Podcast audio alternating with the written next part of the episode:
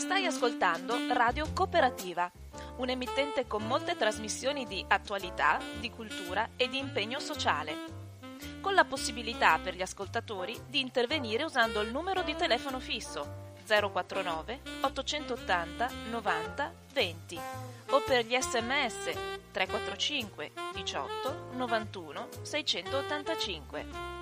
Nessuna interruzione pubblicitaria perché non dipende da alcuno sponsor commerciale. Radio Cooperativa si regge sul lavoro volontario di conduttori e amministratori e vive con la generosità di ascoltatori e soci che l'aiutano finanziariamente. Per farlo basta collegarsi al sito www.radiocooperativa.org che contiene tutto quello che può essere utile per sostenerla. Oppure si può usare il bollettino postale con il numero 120 82 301 intestato a Informazione e Cultura via Antonio da Tempo 2, 35 131 Padova. La frequenza principale è sui 92.7 MHz. Buon ascolto!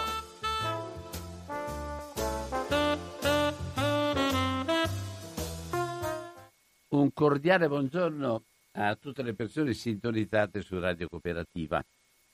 Come sentite siamo qui al nostro lavoro e tentiamo di fare anche tutte le cose con eh, una responsabilità e con un servizio che viene scelto liberamente e volontariamente e che eh, intende collaborare per superare anche questo momento di impasse, scherzando ma non troppo, anche perché non si può scherzare su quanto è avvenuto in questo momento qua, la, la realtà carceraria è una realtà in ebollizione e non soltanto per il, corona, il coronavirus ma anche per tutto il resto dove però da detonatore coronavirus ha fatto proprio esplodere le contraddizioni che ci sono da, da tempo ma che non, non, hanno avuto, che non hanno avuto, che non hanno avuto la, la, la, possibilità di, scusatemi, perché anche con il telefono qua è, diventa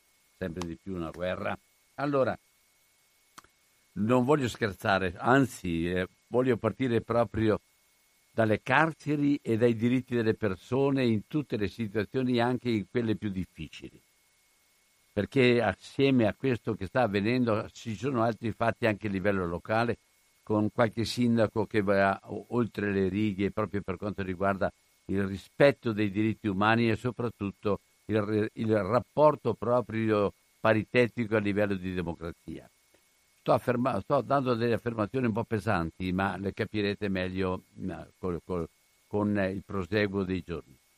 E invece, eh, in questo momento eh, ho una, un ospite quest'oggi, una ospite eh, che ha 25 anni, quindi è giovanissima, eh, che però, che però ha fatto una tesi, si è laureata in giurisprudenza, quindi da un punto di vista giuridico, non da un punto di vista sociologico o di rilevazione de, de, de, sul campo della situazione, ma dallo sviluppo proprio del cammino, eh, non insieme ma quasi, del cammino della legge proprio sollecitata da tutto il lavoro che è stato fatto da quelli che hanno fatto le denunce da quelli che hanno gridato un po' allo scandalo e fatto presente come stanno le cose e quelli che hanno poi collaborato perché anche le leggi si adeguassero un po' di più alla situazione che è una situazione proprio criminogena e, crimi-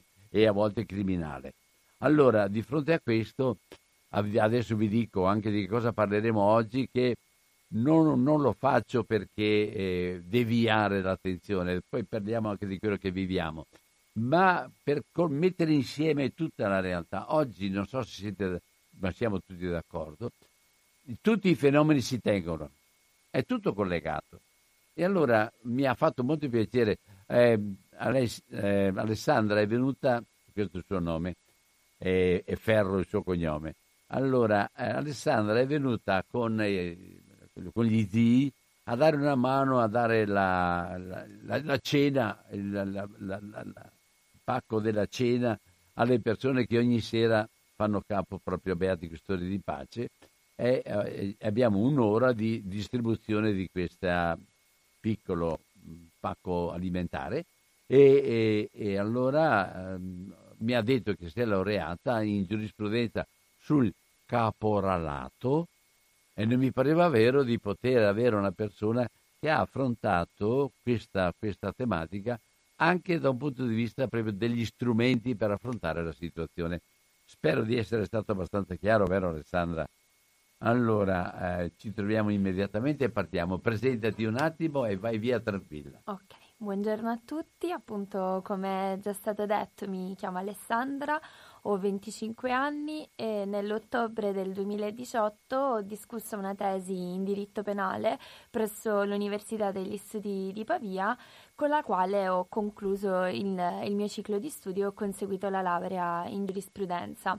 Ho scelto questo tema principalmente per due ragioni. La prima è che pur facendo una tesi di diritto penale, che è una materia che mi appassiona molto, ho potuto trattare molti argomenti di diritto del lavoro, che è un'altra materia che nel corso degli anni eh, universitari mi ha sempre molto interessato.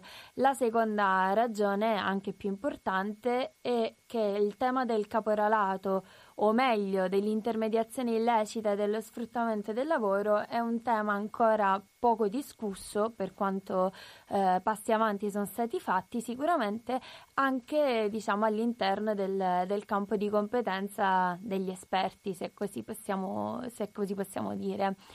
Uh, la mia tesi si è sviluppata, diciamo, ho cercato di uh, privilegiare due metodi di lavoro.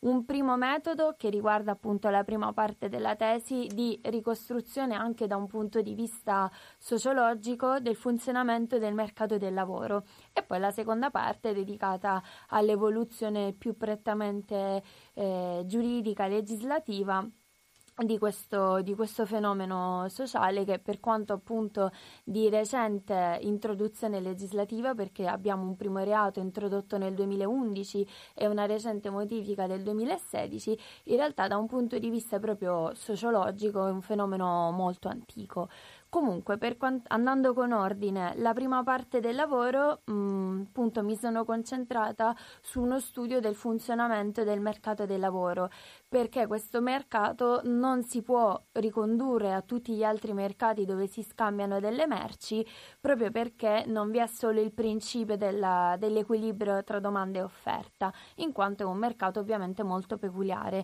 In primis perché il salario quindi il, il prezzo, diciamo il corrispettivo che il datore di lavoro paga al lavoratore non serve come in tutti gli altri casi di prezzo delle merci semplicemente a riequilibrare la domanda e l'offerta, quindi quando c'è un'eccessiva domanda si abbassa il prezzo, quando c'è un'eccessiva offerta è il contrario, perché ovviamente il salario anche da un punto di vista costituzionale all'articolo 36 della Costituzione ha una funzione sicuramente corrispettiva, quindi di pagare appunto il lavoratore eh, la sua prestazione lavorativa, ma ancora prima di giustizia distributiva. Alessandra, tu non sei un treno merci, sei una freccia rossa.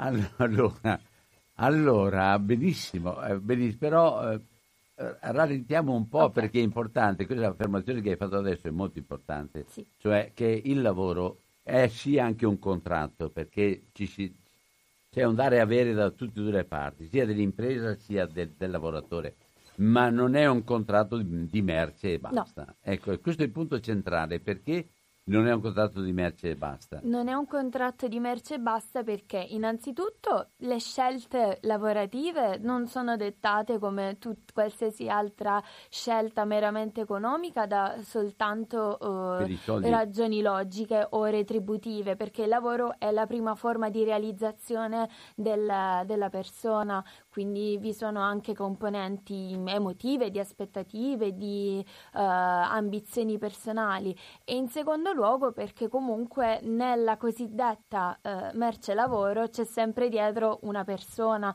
quindi non, metti, non anche, può... metti anche molte volte oltre alla persona c'è dietro anche la famiglia. C'è dietro la famiglia, ma infatti la, l'articolo 36 appunto della Costituzione che citavo prima dice proprio che la retribuzione che spetta al lavoratore deve essere equa e eh, proporzionata al lavoro che ha offerto, ma in ogni caso tale da assicurare una vita dignitosa a sé e alla sua famiglia. Quindi anche il legislatore costituente aveva ben in mente che il lavoro è la prima forma di realizzazione della persona. Senza lavoro un, un uomo non può eh, per definizione dirsi libero perché non ha eh, alternative, non ha scelta, ma dietro al lavoratore tanti casi ci sono, c'è sempre altre persone che con quel lavoro si, si sostengono. E, diciamo, ed è proprio la, l'aspetto che ho appena finito di accennare, quello della libertà, che viene in gioco quando si parla di sfruttamento del lavoro, perché dello sfruttamento ci possono essere due accezioni. Un'accezione neutra che significa semplicemente ricavare un plus, un qualcosa dall'utilizzo di materie. È un'accez- un'accezione negativa eh, che si verifica nel momento in cui vi è la totale reificazione della persona, quando appunto il lavoratore non viene più visto come un essere umano che presta la propria opera, ma di fatto viene vista Una come macchina. una merce da, da sfruttare finché può produrre bene, quando non può produrre ce ne sono tanti altri. Una macchina, insomma. E spesso la mancanza di, di libertà nel, nel lavoratore incide sul, diciamo, la mancanza di alternative nello scegliere, nell'accettare condizioni di lavoro degradanti, disumane, sicuramente non, eh, che non rispettano i parametri fissati dalla legge e dalla contrattazione, dalla contrattazione collettiva. Tra l'altro all'interno appunto dello sfruttamento si distinguono dello sfruttamento del lavoro, si distinguono due macro categorie, i casi di cosiddetto sfruttamento grigio in cui comunque il lavoratore è eh, di fatto privato di tutele, di spazi di autonomia e di tutte le garanzie che la legge prescrive, ma è ancora uno sfruttamento che eh, si circoscrive soltanto al momento della prestazione lavorativa, quindi diciamo alla giornata di lavoro.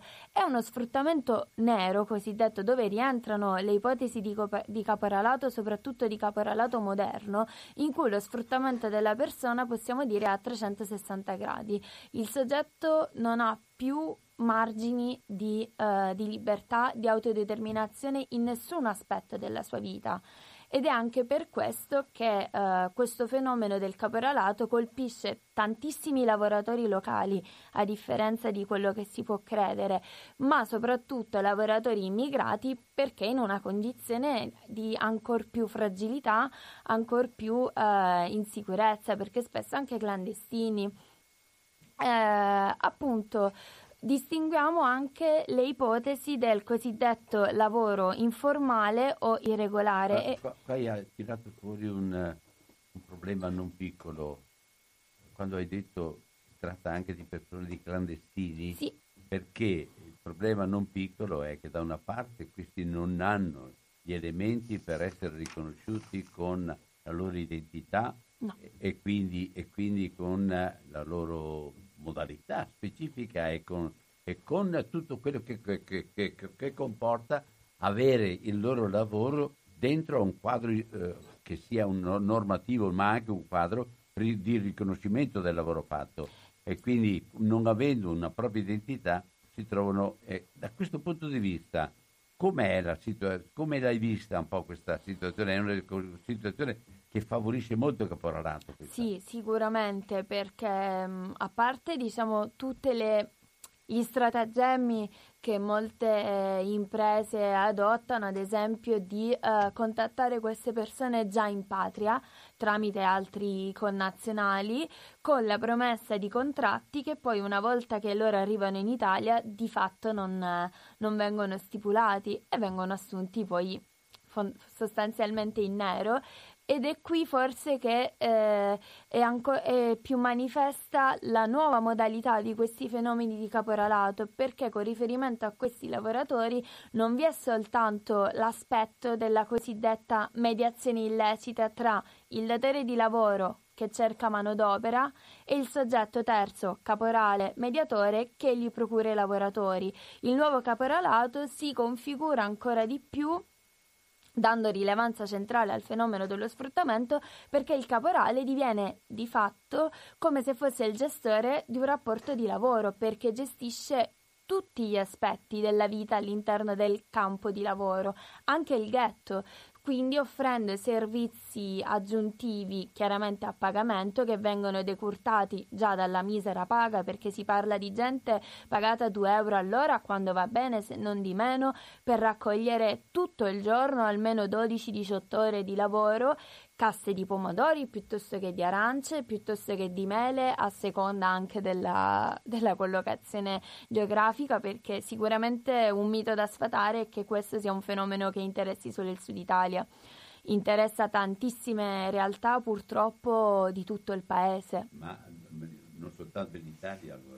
Non soltanto in Italia, ho letto... In quali altri paesi è che tu hai avuto notizia? Avevo letto uno studio che eh, riportava dei casi anche in Canada nella raccolta delle, delle fragole. Poi mi sono concentrata più sul, sul, territorio nazionale, quindi non ho approfondito questo aspetto, ma eh, di fatto è un fenomeno che può, se vogliamo tracciare delle linee generali, si può trovare in tutti quei contesti caratterizzati da richiesta ingente di manodopera, quindi la necessità di un elevato numero di lavoratori per brevi periodi di tempo, quindi i cosiddetti lavori stagionali, e um, in assenza di, di controlli, perché il, il dato che mi ha molto colpita mentre che studiavo i materiali e redigevo la tesi, che in realtà sarebbe anche relativamente semplice individuare le realtà di sfruttamento.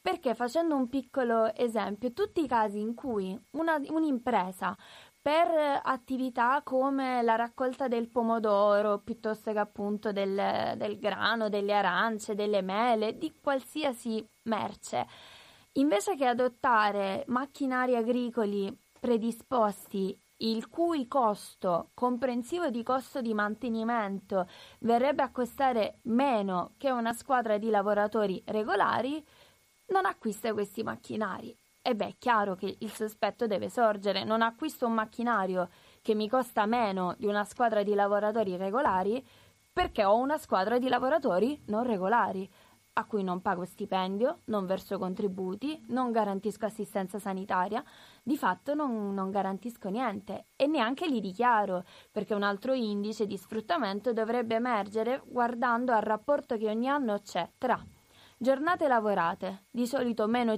meno di 51 perché dopo la 51esima scatta la possibilità di accedere alla disoccupazione una volta che l'attività è finita numero di lavoratori dichiarati e livello della produttività.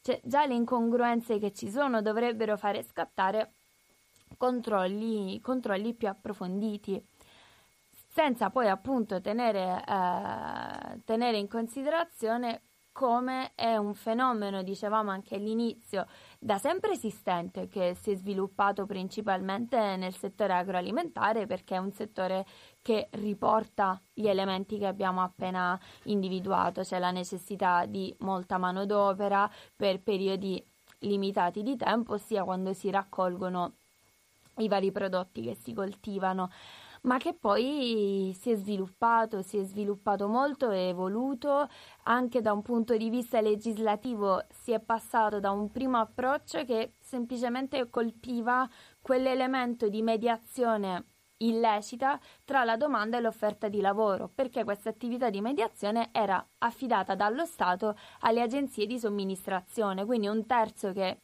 in proprio diciamo si metteva a svolgere questa attività di fatto eh, ostacolava un'attività che invece lo Stato aveva ben individuato chi doveva svolgere. Adesso la, la sensibilità anche del legislatore è cambiata, centrale è proprio lo sfruttamento della persona, l'annichilimento della, della, persona, il suo ridurlo a merce, a mera merce, che una volta che hai esaurito la tua produttività ti sostituisco. Quindi il tentativo di ridare riconoscere l'identità alla persona in quanto tale che lavora e quindi che fa il suo... però la, la, come fa, si fa a arrivare al riconoscimento se questa persona non ha in mano gli elementi per essere riconosciuta? Eh, questo è uno degli aspetti da, sicuramente da perfezionare e, e, da migliorare della legge perché poi lì ci sono appunto... Una volta scoperto che uno presta un lavoro da sfruttato, ma proprio scientificamente sfruttato, non ha mica diritto ad avere un permesso di soggiorno, diritto ad avere il riconoscimento, una, una, una carta strazza per dire anch'io sono una persona come gli altri.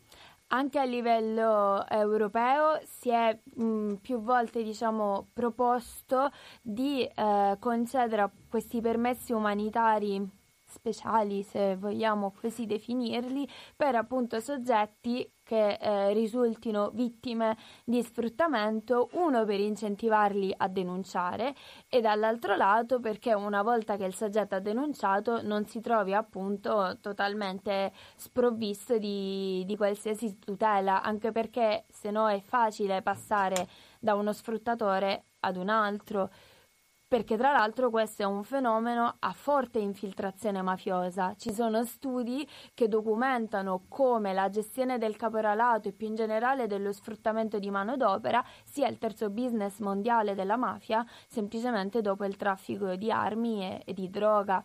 Quindi, oltre che eh, non tutelare persone deboli in difficoltà, si va anche a eh, incrementare gli introiti, i preventi di associazioni, di associazioni criminali, di associazioni criminose. E eh, per quanto riguarda diciamo, eh, quello che eh, è stato fatto, Citavo da prima l'ultima legge intervenuta che è del 2016, a cui va riconosciuto sicuramente eh, qualche applauso. Perché la legge del 2006? Del 2016. Ah, sì, la legge 199 del 2016, alla quale va sicuramente riconosciuto qualche applauso perché tra l'altro dopo la sua adozione sono aumentati eh, i casi di imprenditori denunciati, arrestati, vi sono stati dei processi e quindi anche solo il risvolto mediatico che ha avuto è un elemento di vantaggio. Mm, le novità fondamentalmente introdotte da questa legge si eh, differenziano in tre eh, modalità. Centrale è il fatto che oggi non è più punito, come dicevamo prima, soltanto il terzo mediatore che procura al datore di lavoro. Scusami, primo mediatore chi è? Il mediatore è il soggetto terzo che eh, procura al datore di lavoro il numero di lavoratori di cui egli necessita. Fino a prima del 2016 soltanto questo soggetto, una volta diciamo scoperto, veniva, pu- veniva, punito. Andava in, andava in piazza con i furgoncini realtà che ancora oggi si vedono di fatto persone che passano con macchine durante la notte, ovviamente in momenti meno, come dire, visibili. appariscenti, visibili, raccolgono chi deve raccogliere e per quella giornata tot lavoratori sono stati assicurati. Ebbene, prima del 2016 soltanto questo soggetto, una volta scoperto, veniva punito.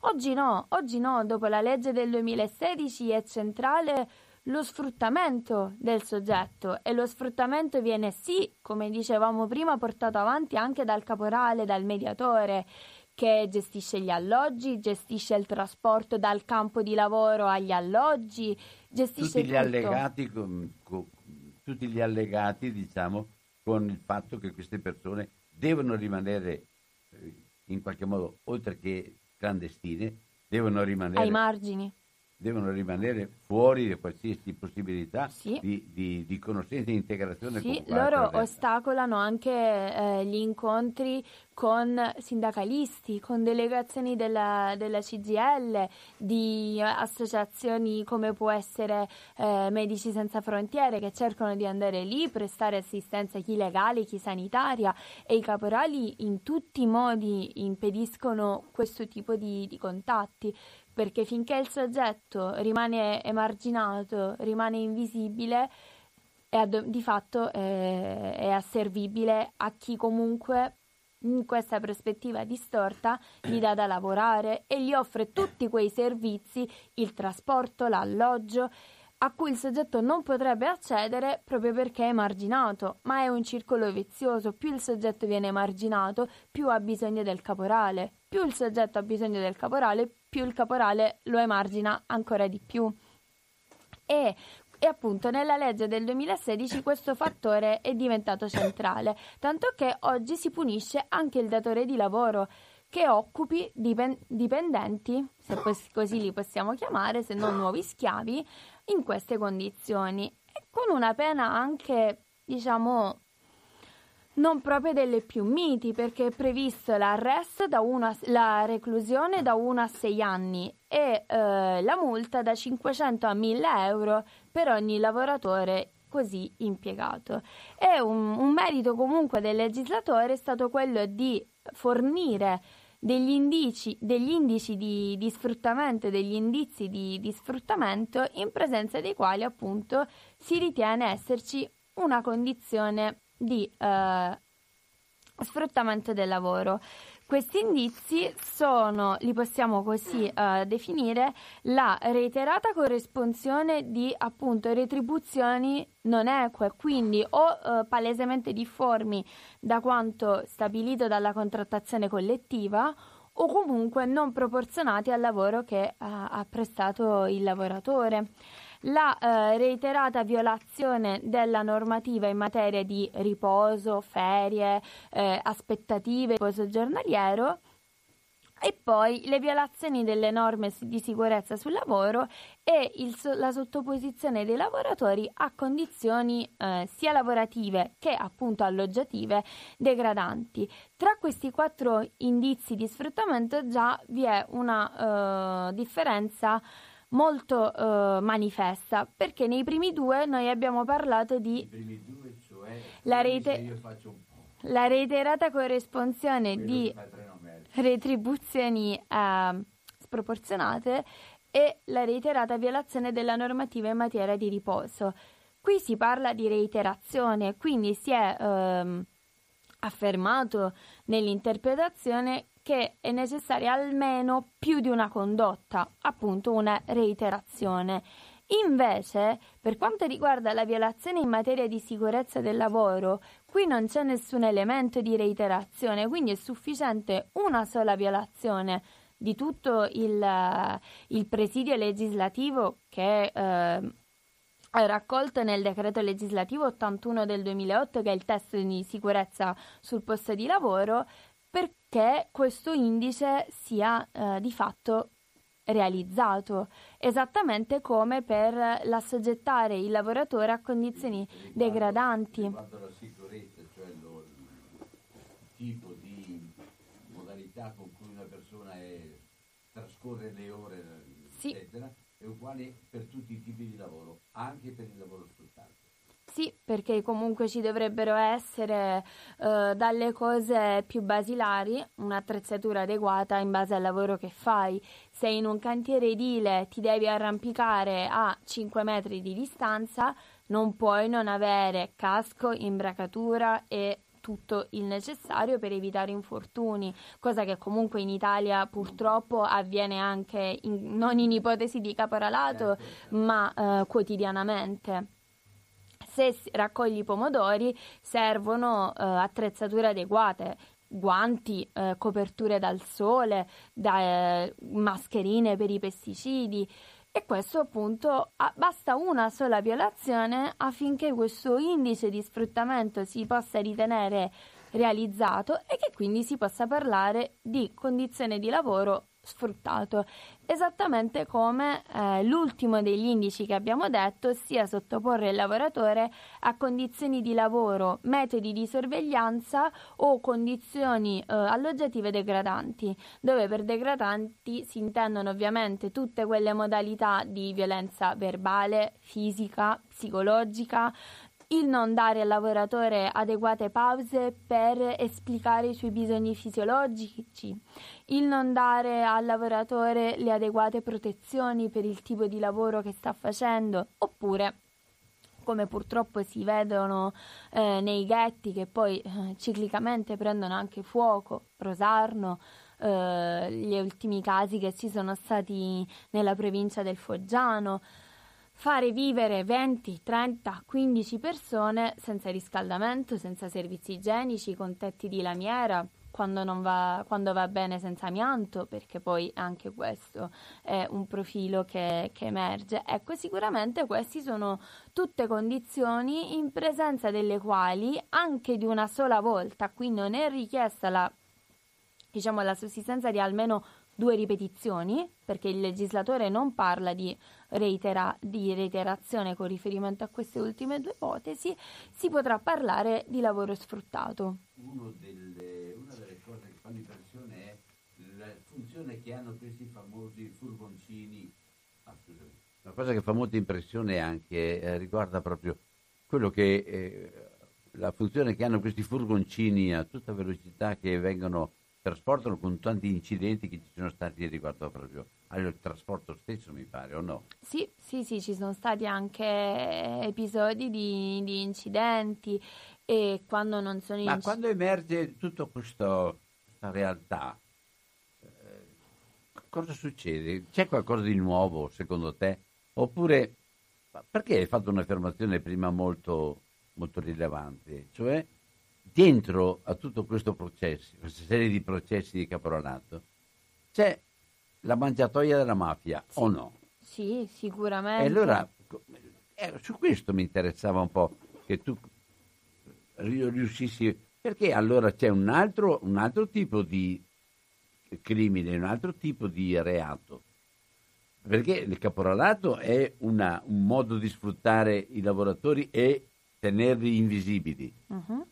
Ma la mafia è guadagnare e fare in modo che tutto quello che è la, l'economia, l'indotto dell'economia che c'è attorno a questo fatto diventi un, un processo che seleziona ancora un'altra, un'altra, direi un'altra, un'altra, un'altra direzione, o no? Sì, sicuramente. Eh, infatti comunque ci sono state delle riforme che hanno um, introdotto il reato di caporalato la cui in realtà eh, denominazione corretta è intermediazione illecita e sfruttamento del lavoro, come cosiddetto reato presupposto dell'associazione mafiosa.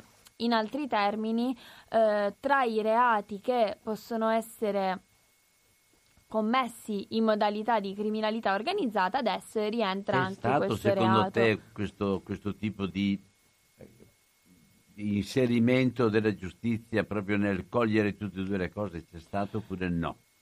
Si sta, si sta, iniziando, nel senso che comunque il fenomeno è complesso perché ehm, si parla della cosiddetta filiera agroalimentare che parte dall'acquisizione delle terre mediante i classici eh, metodi eh, mafiosi, anche della richiesta del pizzo banalmente, fino a quando l'impresa, non potendo più pagare, cede l'associazione diventa di fatto proprietaria dell'impresa e può utilizzarla per mh, eh, aumentare i propri profitti.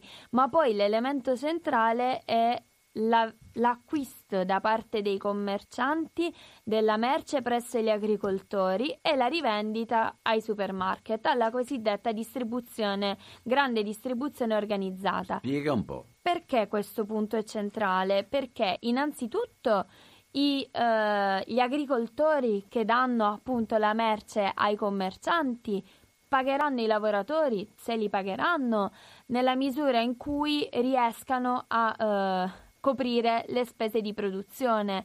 Perché i, commercia- perché i commercianti a loro volta pagheranno gli agricoltori in base alle possibilità di vendita della merce. Quindi più una merce riuscirà a essere venduta, più l'agricoltore verrà pagato, più forse il lavoratore verrà pagato verosimilmente.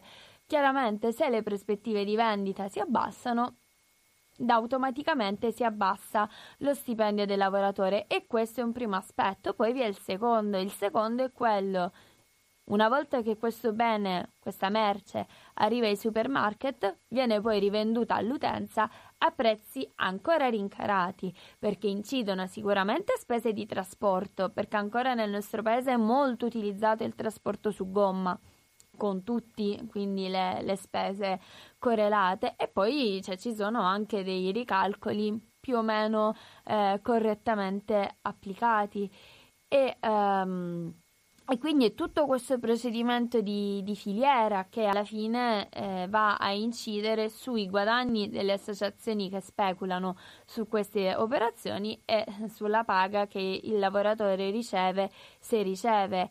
Si era anche formulata un'alternativa, un'alternativa valida poteva essere quella eh, dei mercati ortofrutticoli, ad esempio, sono stati presi anche a campioni il mercato di, di Latina, ma eh, anche lì vi sono delle incongruenze, innanzitutto perché Spesso questi mercati poi all'atto pratico funzionano male perché vi sono troppe intermediazioni tra chi procura la merce, chi la vende, chi la, la, la, la rivende in più settori e poi perché purtroppo la, la, mano delle associazioni mafiose arriva di fatto anche in questi mercati, perché tra l'altro per la mafia l'accesso in questi mercati ha un duplice vantaggio.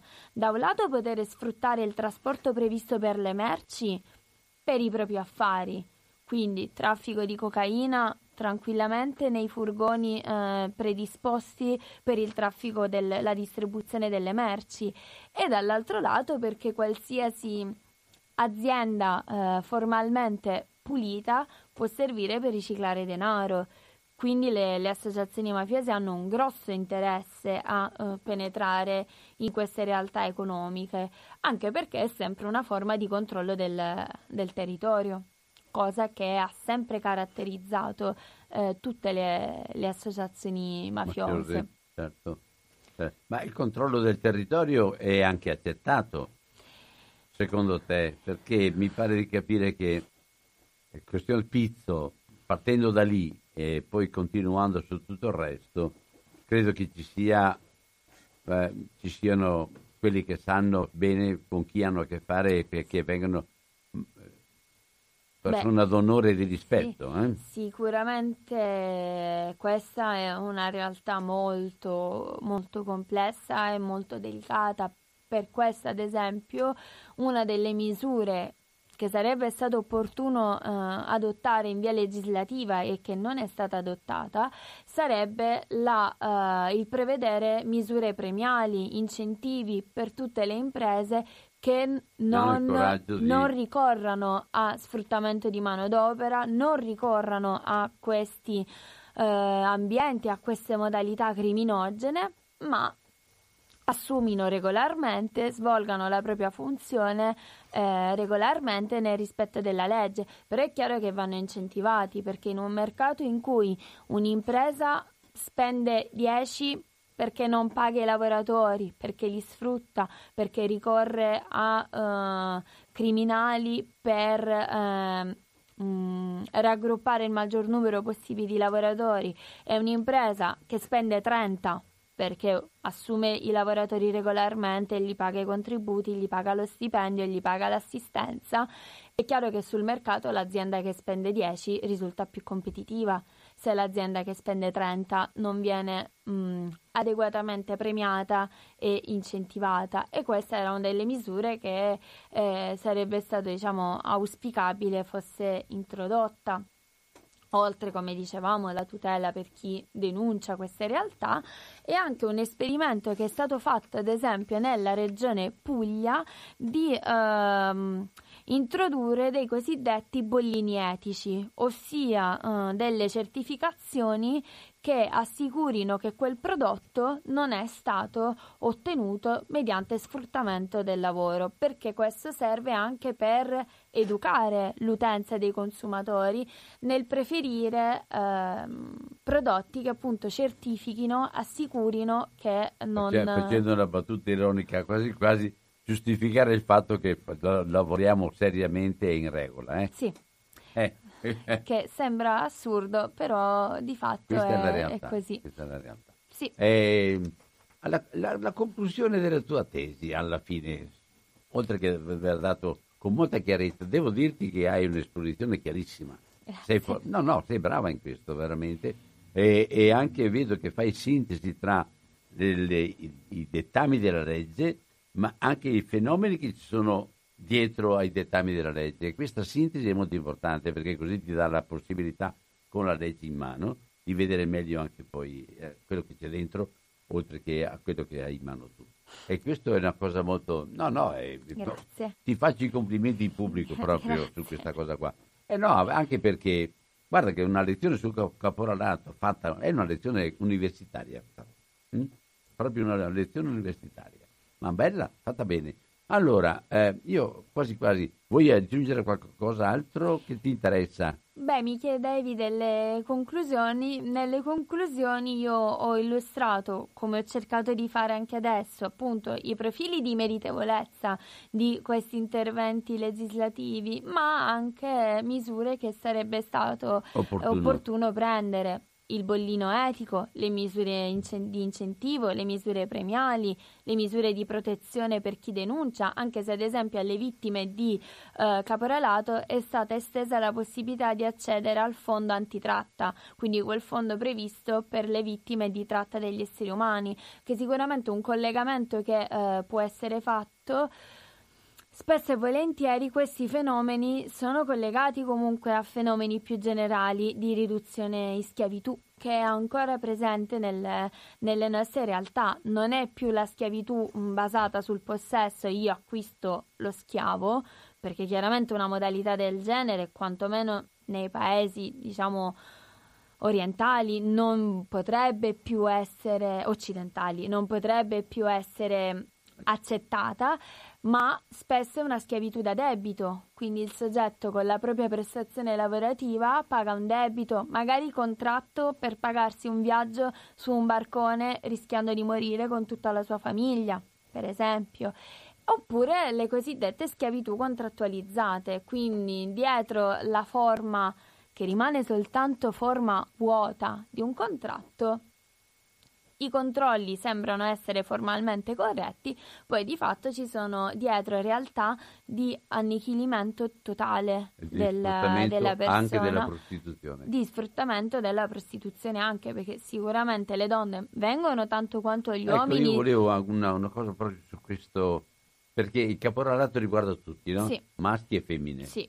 Però per le femmine ho, ho è una sensazione o è una realtà che esiste, donne... che esiste una, una, pesantezza sì, ulteriore? Per le donne sicuramente intervengono altri profili perché sono sfruttate tanto quanto gli uomini nella raccolta del pomodoro piuttosto che dell'arancia, ma poi intervengono anche attività di prostituzione oppure violenze all'interno del, all'interno del cosiddetto campo di lavoro, per cui purtroppo la donna è sempre, è tra virgolette, più, più esposta, senza minimizzare ovviamente le realtà che sono tutte realtà eh, fortemente tragiche che dovrebbero comunque richiamare tanta attenzione perché questa è una cosa... Ma scusami, eh, sul piano proprio numerico, a me pare impossibile che anche a livello istituzionale, con,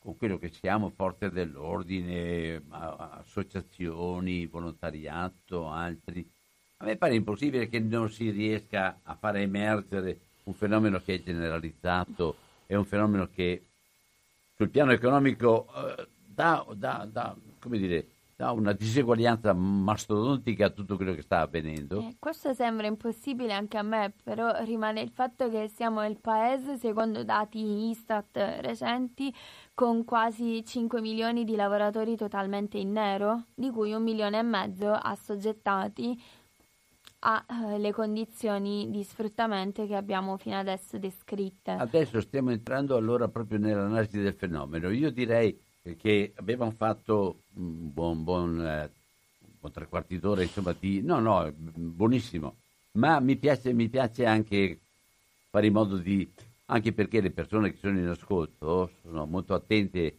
ai problemi che, che abbiamo e credo sia molto bello allora interloquire insieme con gli altri e credo che anche per te sia un'esperienza sì, diversa. Sì. sì, sì, ma non, no, no, non, non ti timorisci, no, vedo che non hai problemi per, per, per, per esporre quello che pensi. Allora, eh, immediatamente, è già, già partito, ecco. sai, eh, certo. Pronto? Sì, pronto? Sì?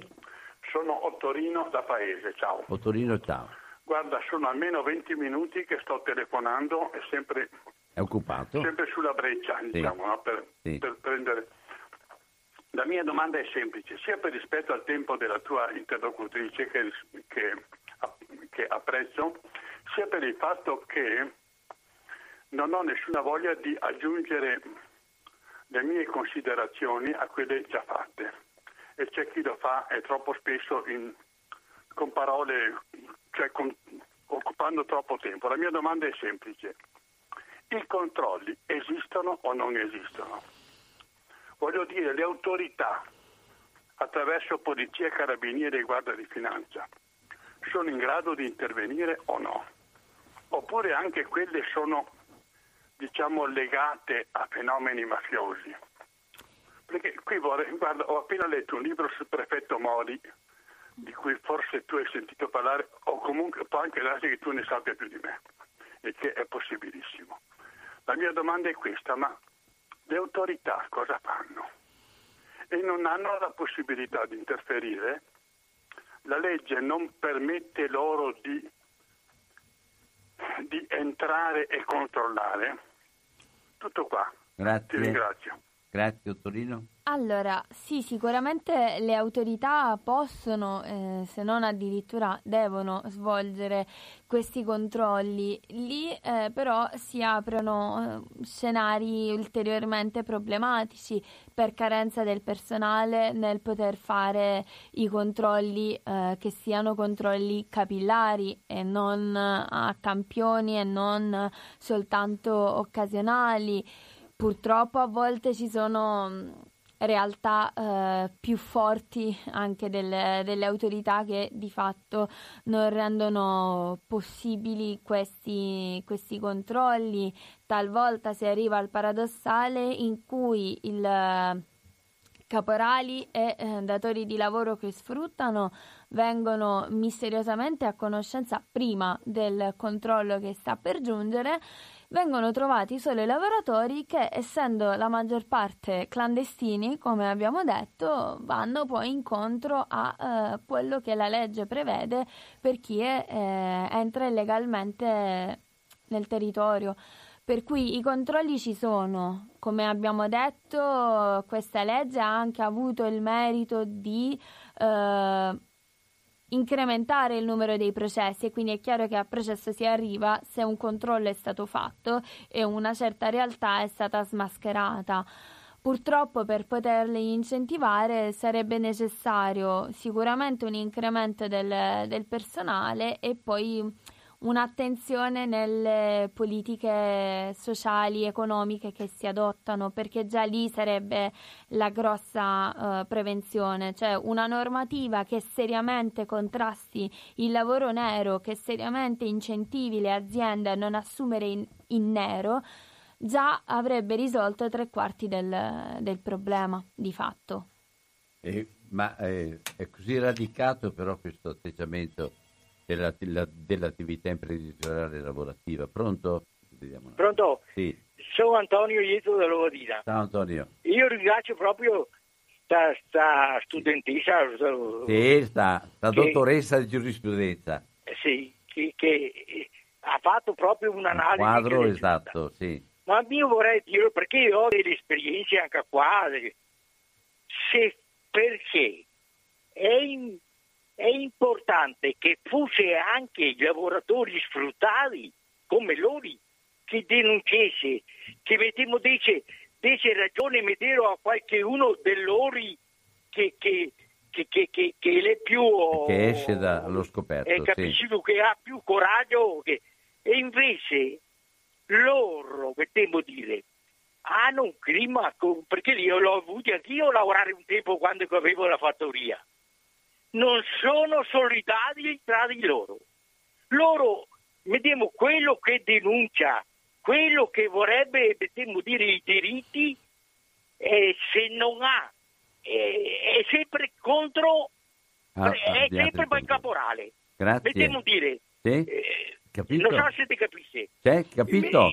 Eh, eh, cosa no? Eh, protegge sempre il caporale per avere di più perché se si no lui dopo non ha più il lavoro dopo questo Era quello vorrebbe che, che, anche loro ma è impossibile che anche loro perché non sono eh, non sindica- sindicati come no altri ma re, perché se dite guardi solo quando che succede che loro si mette d'accordo fanno delle conquiste. Bene. Se no non le faranno mai. Grazie.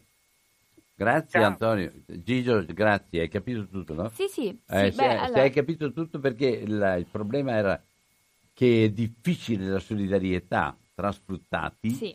perché laddove il caporale poi in qualche modo ha, suo, il suo gruppo e quelli che stanno alle sue indicazioni, tutti quanti si ribellano contro quello che invece farebbe ed è difficile la coesione fra, fra gli sfruttati e molte volte proprio quelli che stanno peggio sono anche quelli meno.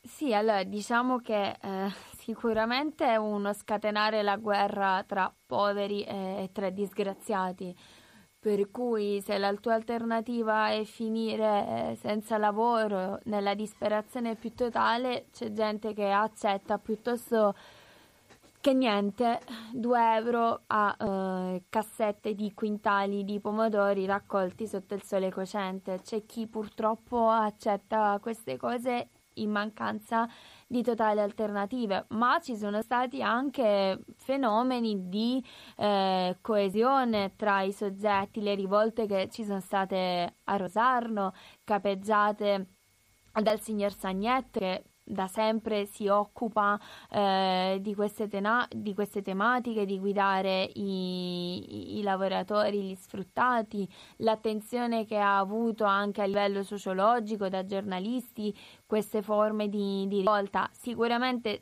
se i lavoratori stanno insieme è più semplice. Umanamente capisco che se però tu hai una famiglia da sfamare ripeto, piuttosto che niente, anche quei 50 centesimi in totale spregio de- della tua dignità, delle norme più mh, mm, basilari di, di rispetto della persona, piuttosto che niente capisco chi arrivi ad accettare quello e quindi essere terrorizzato dall'idea che qualcun altro si ribelli facendo sal- saltare tutto il sistema. Non lo giustifico, ma lo capisco umanamente eh, il quadro si allarga perché prima ha parlato dei controlli a chi dovrebbe controllare e quindi ne, ne è venuto fuori poi questa, questa cosa che dicevi anche riguardo ai controlli perché anche all'interno delle istituzioni c'è chi lavora in un modo e chi lavora in un altro purtroppo. Pronto? Buongiorno, sono Liliana, Liliana chiamo da Mestre. Buongiorno. Eh, tutto quello che ha fino adesso detto la tua gentile ospite è più che condivisibile, però c'è un punto che non viene mai eh, evidenziato. Quando si va a fare la spesa e si trovano i pomodori a 50 centesimi, dico tanto mm, per fare un esempio, io mi domando quante sono le persone che si chiedono come, costa, come mai costano così poco. Io credo quasi nessuno, perché la prima cosa che interessa è che siano di una qualità decente, buona e soprattutto la convenienza. Quindi anche, un, anche un'educazione, tra virgolette, a quello che vuol dire non lavoro nero, bisognerebbe cominciare a parlare a chi va a fare la spesa, perché non è possibile che eh, questo non venga mai evidenziato. Poi Albino, ti volevo dire un'altra cosa. Io qua ho ricevuto dal, dalla Conferenza Nazionale Volontariato Giustizia uh-huh. un comunicato della Presidente della Conferenza Nazionale Volontariato Giustizia che tu conosci che è Ornella Favoro, mm. che eh, è abbastanza lungo da leggere e parla proprio di quello che sta avvenendo in questi giorni carceri, sì. nelle carceri e dopo aver ascoltato questa mattina alla, alla, rassegna stampa di Radio Cooperativa alcuni interventi proprio riguardanti la violenza che c'è stato, che chiaramente non è condivisibile, va condannata, però sentire che bisogna mettere la pena di morte, farli dormire per terra, eh, bastonarli e eh, non so più cos'altro fare, mi, veramente mi domando in che paese siamo, che paese siamo diventati. Grazie, buona giornata. Ti ringrazio io e condivido in pieno questo che hai detto sui carcerati, è un, è un, è un qualche cosa che non possiamo, non possiamo neanche immaginare a che livello si trovano e a che tipo di eh, tortura sono condannati. Dobbiamo essere seri su questo. Purtroppo noi siamo molto facili nel dare le sentenze e saremo dei giudici terribili nel dare sentenze e, e per fortuna non tutti i giudici sono così terribili, per fortuna. E però sono d'accordo con te. La Ornella Favero io l'avevo già invitata, ma anche lei è sovra, sovra ma comunque non mollo e quindi eh, non mollo e anche lei sarà presente qua. E, ecco. Invece vorrei soltanto completare, il problema del prezzo è oggettivamente difficile affermarci perché nel rapporto con le merci tu vai dove, dove trovi maggior convenienza e c'è differenza tra supermercato e supermercato, tra chi riesce a fare sconti da una parte, chi fa, sconti da, chi fa offerte da una parte, chi fa offerte dall'altra. C'è una, un, un, mercato che è drogato da un punto di vista proprio della, della, del, della cosa. Allora, la domanda che faceva, che trovo molto, molto positiva anche quella, cioè renderci conto che non è possibile comprare delle merci a un prezzo che è un prezzo risibile e, e quindi e che il salto non è tra il, quello che raccoglie e, e, e, il primo mediatore, il salto è dopo, è, è l'arrivo della merce che è drammatico. Vuoi, vuoi spiegare un attimo questo meccanismo? Sì, allora sicuramente è stato ampiamente colto nel segno perché è chiaro che prodotti a così basso prezzo tutto l'anno, quindi anche fuori stagione, dovrebbe eh, fare interrogare l'utente sulla provenienza, sul lavoro che c'è dietro eh, quel prodotto che, che, si sta acquistando. Su questo appunto lo, l'ho anche accennato, gli interventi possono essere quelli delle, dei bollini di, di sì, certificazione. Ti, ti, ti interrompo un secondo, arriviamo al, al controsenso che gli africani vengono a comprare i pomodori in Italia rispetto a quelli che producono loro. Hai capito? Siamo, siamo arrivati a... Sì, eh, sicuramente essendo un fenomeno complesso, essendo un fenomeno prima ancora che giuridico, lesli- legislativo, economico, è un fenomeno sociale antico da quando cioè, si sono sviluppate le prime realtà di eh, braccianti e eh, agricoltori ognuno deve fare la sua parte. L'utente consumatore si, si, dovrebbe interrogare, dovrebbe essere agevolato nel potersi interrogare circa la provenienza, la qualità del lavoro, ma questo in tantissimi settori, sia al supermercato quando compriamo i pomodori a, a un euro, che quando magari andiamo ad, ad acquistare mh, mm, capi di abbigliamento di modesta qualità, anche buona qualità, a volte a prezzi stracciati. È chiaro che anche in quel settore c'è una forte componente di, di sfruttamento del, del, lavoro e lì sì, le soluzioni che si possono intraprendere, a mio modesto parere, una delle migliori è quella che tra l'altro sta venendo intrapresa delle, dei bollini, dei cosiddetti bollini etici, quindi di certificazioni. C'è tutta la rete NoCap che sta iniziando a eh, vendere i propri prodotti, passate, conserve e sono appunto queste certificazioni cui per accedere bisogna rispettare tutta una serie di requisiti che ti garantiscono che quel prodotto che tu stai mettendo sulla tua tavola non è il frutto di lavoro sfruttato, ma di lavoro correttamente pagato, ma ancora prima che correttamente pagato c'è svolto nelle modalità in cui ogni uomo si dovrebbe trovare a lavorare. Pronto? Ah, buongiorno, parla Marco Di Mestre. Marco, buona giornata. E buona giornata a entrambi. Volevo beh, tornare sui controlli, eh, è relativo perché io vedo qualche volta per televisione che dei semplici giornalisti seguono questi camioncini dei caporali e poi vanno anche a intervistare sia questi che eh, che danno lavoro e via dicendo. Ovviamente se si vuole si potrebbe anche incominciare a essere eh, più attivi e soprattutto pene più severe. Ma detto questo, queste persone che lavorano in nero, e non mi riferisco solo al, al, a chi raccoglie pomodori, ma in generale, e, adesso siamo in periodo di coronavirus, ma per tornare queste persone che magari non hanno un lavoro, quindi eh, sia il datore di lavoro che non va via, no, eh, sì, qui se hanno bisogno di, di, di andare nel servizio pubblico sanitario, ovviamente sono a carico degli altri cittadini. Quindi è un serpente che si mangia la coda, perché poi l'economia dovrebbe essere, insomma, mh, riguarda tutti, perché anche un semplice pensionato ha delle trattenute, il lavoratore, il, il, il datore di lavoro e via dicendo. Quindi è una cosa che sorvolando su queste cose ci troveremo sempre eh, per fare i favori alla mafia, ci troveremo sempre in una situazione eh, di, economica eh, peggiore degli altri stati. Io qui vi saluto e vorrei sentire uh, la vostra opinione. Buona giornata. Oh, Marco.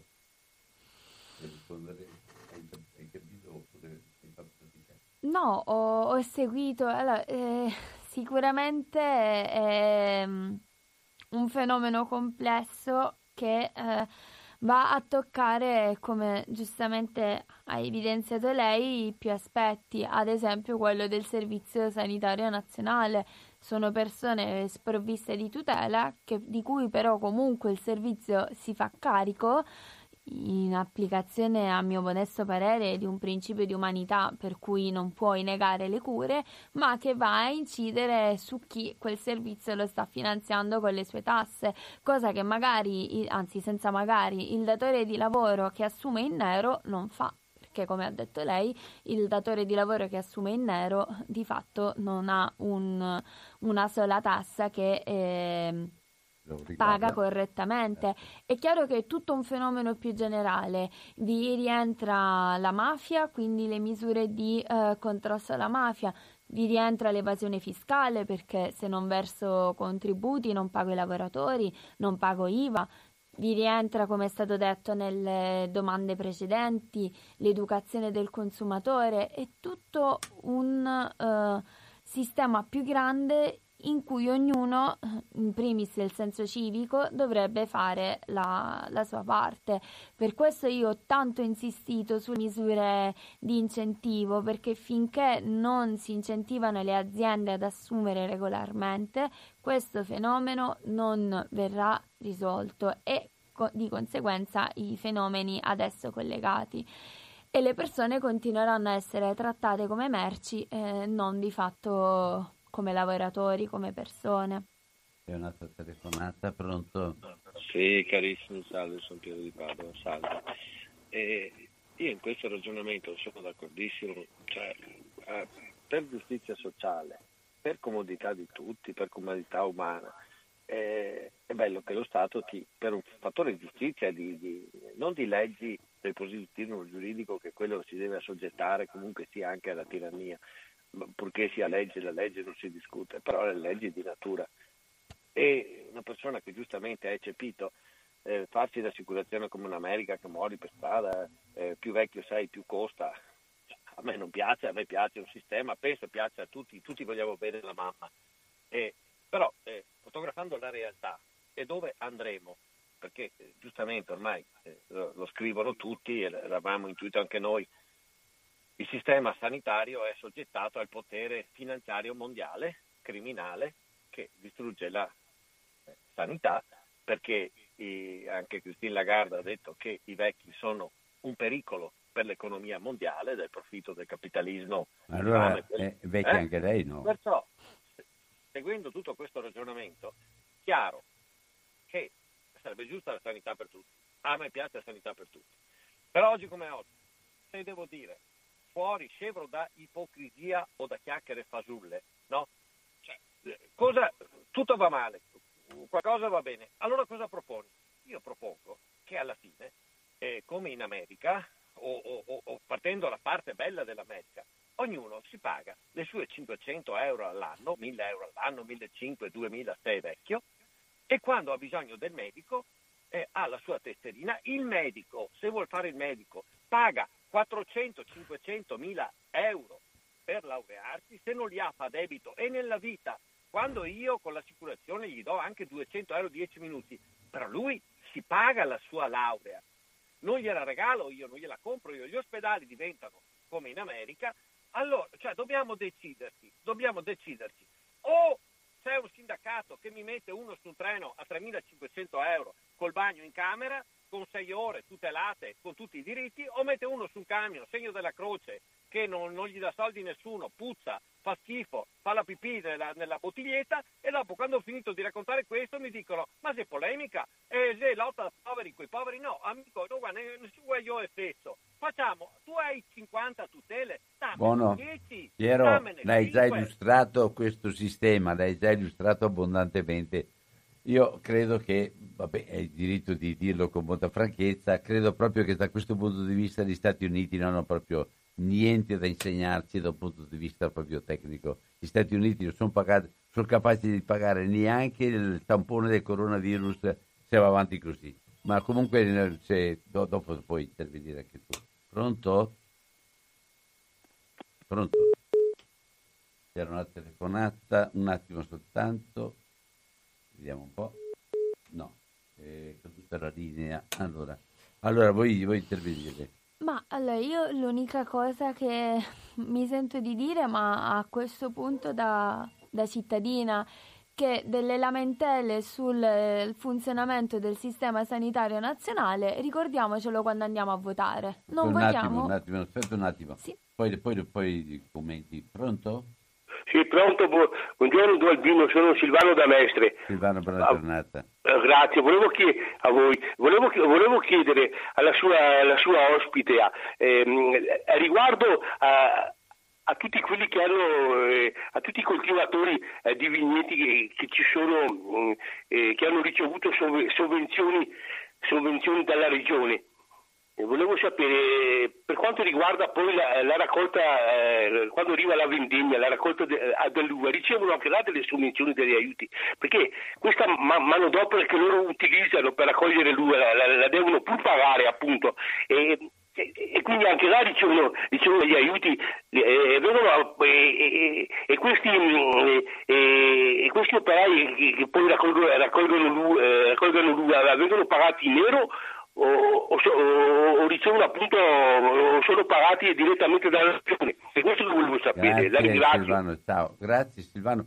Però a questa domanda qua, adesso devo dire con franchezza, lei è venuta oggi, ha fatto la tesi sul caporalato e ha dato, ha dato un ampio quadro di tutto quello che sta avvenendo, mi pare anche con una, una scioltezza proprio di comunicazione e, e anche con una certa profondità però non conosci tutti i problemi che abbiamo nel Veneto, tantomeno quel prosecco, eh, quindi non, no- no- non credo che possa rispondere a questo. Se invece vuoi completare il pensiero di prima, poi lascio spazio al telefono. Scusa Silvano, ma non, non- non possiamo rendere competenti di tutto a 24-25 anni che sempre rispondere a tutte le nostre cose. No, sul quello che dicevo sul funzionamento del Servizio Sanitario Nazionale, personalmente l'idea non, secondo me non è diventare come quello americano. Sarebbe una volta che eh, il- l'elettore va a votare, intanto andare sempre e comunque a votare, sempre.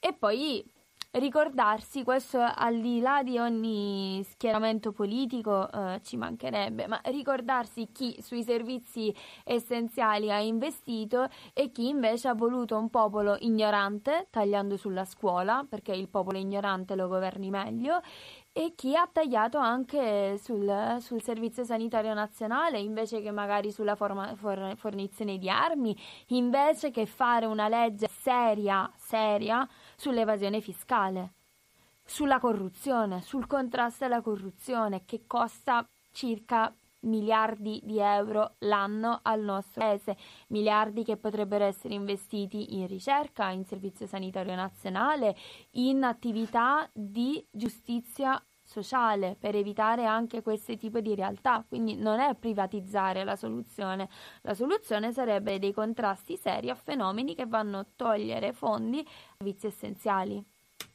Ecco, 049 880 90 20 Radio Cooperativa. State ascoltando la dottoressa Alessandra Ferro. Non nominata, adesso posso- potrò nominarti Alessandra, no? Pronto? Buongiorno. Buongiorno Luisa. Buongiorno. Non è mai stata contratta la mafia, signorina, signora, quello che... Cioè, siamo entrati in democrazia, democrazia però la lotta alla mafia non è mai stata fatta. E... È stata la connivenza abbiamo, più totale. Abbiamo i morti, abbiamo. Come? Contro... Abbiamo i morti per contrastare la mafia. Ah, ma sono pochissimi. Li ah no, no, no. Perché Sono, sono, stati, pochissimi. sono stati importanti, molto importanti. Don Albino, sono Eh, stati importanti perché sono stati pochissimi, capisce? Non è stato preso in mano il problema dal governo come doveva essere fatto, perché la mafia è sempre stata un problema.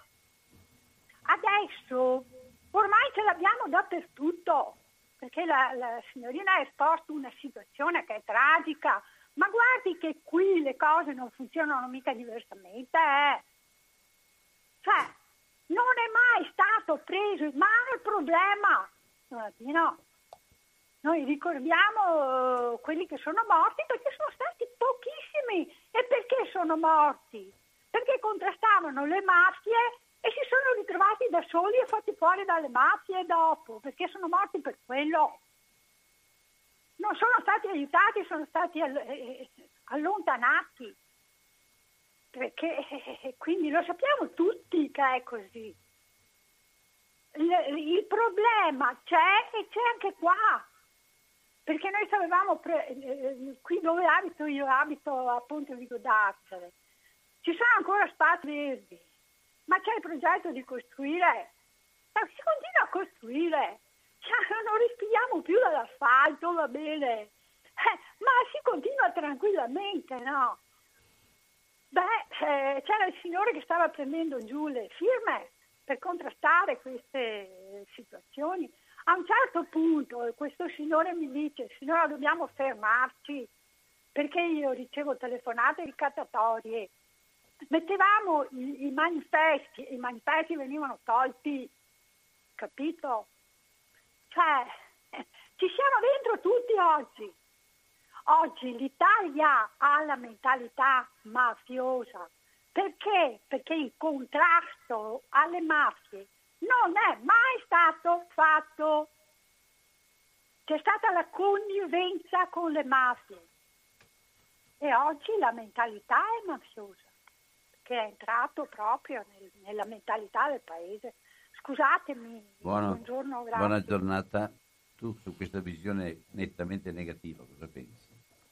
Allora, eh, sicuramente purtroppo quello che ha detto la, la signora è vero, uh, tutte le persone che hanno dedicato la, la, propria vita, forse li ricordiamo perché so, effettivamente perché sono morti, credevano nella possibilità di liberare il paese da uh, questo male e sta a noi continuare nelle piccole scelte. Che lo Stato abbia grossissime responsabilità è vero, ma eh, lo Stato alla fine siamo ognuno di noi, la mentalità è mafiosa, è vero, ma allora iniziamo nelle piccole cose, non cercare la raccomandazione dell'amico, la possibilità di scavalcare, fare sempre la fattura, eh, piccolissimi atteggiamenti che però dimostrano, vanno a a coltivare quel senso etico, quel senso di legalità che poi alla fine riesce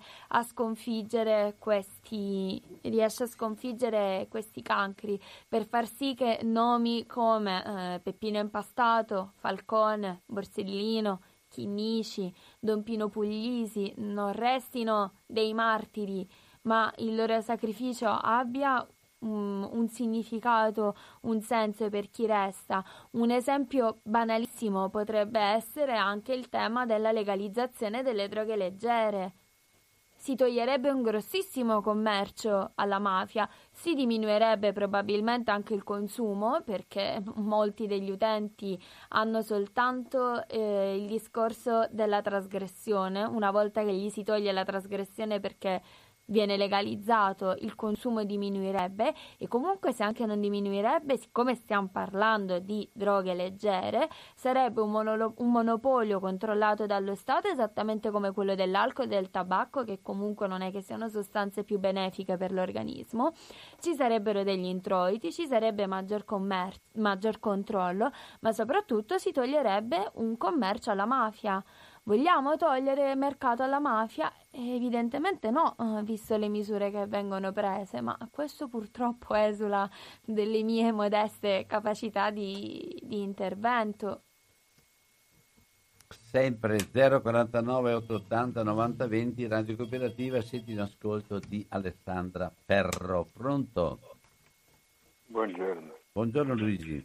Senta, io ho due domande. Allora, c'è una ditta ah, di Luigi, farmaci. Abbiamo, abbiamo un minuto. Eh, arrivederci, buongiorno. Grazie, buona giornata anche a te. Ti ringrazio comunque della gentilezza che mi hai usato. Concludiamo e quindi chiudiamo la trasmissione perché dobbiamo chiudere l'orario chiudere. Chiudo. No, no, no, vai, vai pure avanti. Concludi la trasmissione. La, la, la tua conclusione è... Ah, la saluto... mia conclusione, eh, sicuramente ringrazio per questa possibilità che mi è stata data perché mi fa sempre piacere poter parlare di questi argomenti perché secondo me la chiarezza espositiva che mi hai attribuito dipende in gran parte dalla, dall'aver avuto la possibilità di studiare quello che mi piace. A me piace tanto eh, studiare legge, sto preparando, vorrei passare il concorso in magistratura perché credo che sia un modo per fare davvero un servizio utile alla propria collettività, a chi è più con una visione della realtà anche mi con pare. una visione della Questo realtà mi pare certo, che l'hai tirato fuori verso la fine proprio con molta chiarezza però mh, credo molto nel, in, quello che, in quello che ho studiato nel valore che il, il senso di legalità di appartenenza dovrebbe diciamo, caratterizzare le, le vite di ognuno di noi nelle scelte proprio più semplici, più quotidiane. Per cui, oltre che ringraziare per avermi dato questa possibilità, eh, direi Andiamo che... avanti anche con il resto. Va bene. Ringrazio naturalmente la Alessandra Ferro. Faccio i complimenti perché ha, ha lavorato e sta lavorando con molta chiarezza e, e anche con una, ad ampio spettro. E niente, ti faccio, ti faccio gli auguri che le cose Grazie. camminino proprio con la re- realizzazione più bella sia della tua persona che della tua professione.